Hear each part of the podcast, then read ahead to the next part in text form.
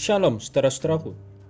Hari yang baru, pasti kita harus memulainya dengan semangat yang baru.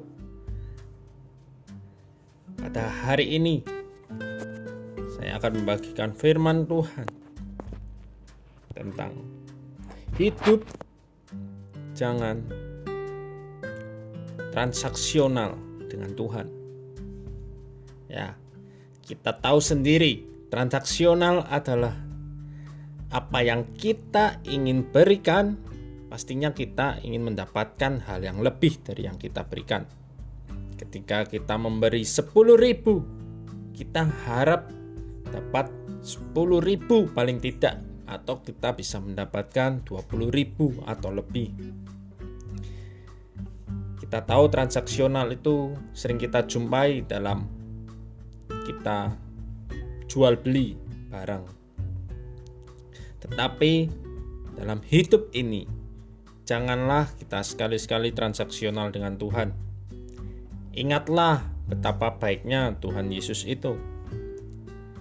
Kita bisa bangun pagi dan menikmati udara yang segar tanpa membayar satu rupiah pun.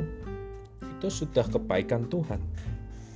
Tapi mengapa seringkali kita berpikir, Tuhan, aku sudah melayani lebih lagi, tetapi kenapa aku cuma mendapatkan masih sama?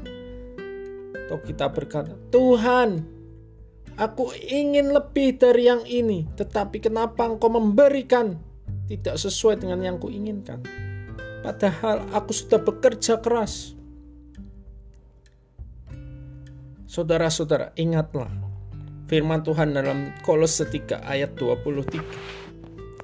Apapun juga yang kamu perbuat, perbuatlah dengan segenap hatimu, seperti untuk Tuhan dan bukan untuk manusia.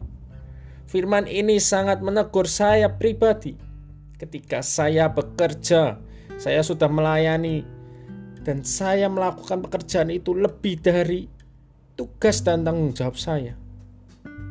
Saya merasa beban pekerjaan itu dua kali lipat. Dan dalam hati, secara manusia, secara daging, saya juga merasakan, Tuhan, kenapa? Saya sudah melayani, saya sudah memberi yang terbaik buat perusahaan, tetapi kenapa Tuhan saya cuma mendapatkan segini?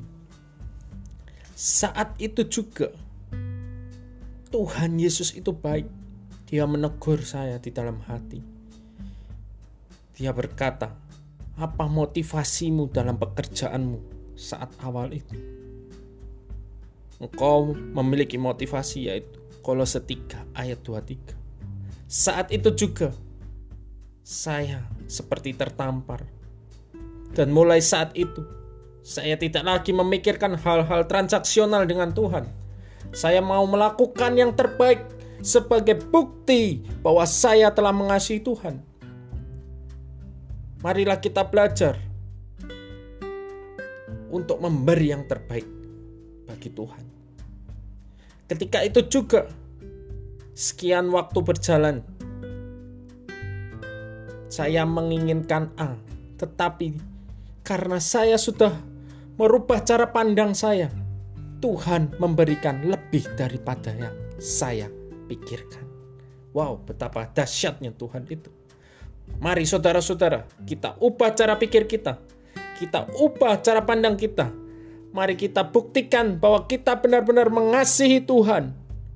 Bukan hanya melakukan yang terbaik di pelayanan, tetapi kita melakukan yang terbaik di marketplace di mana kita berada. Sebab pelayanan yang sesungguhnya, tanda bukti kita mengasihi Tuhan yang sesungguhnya, pada saat kita berada di dalam pekerjaan kita.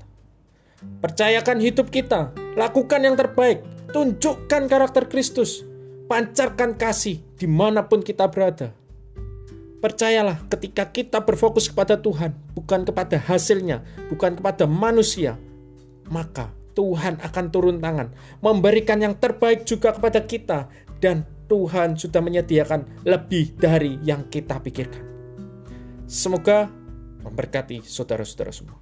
God bless you.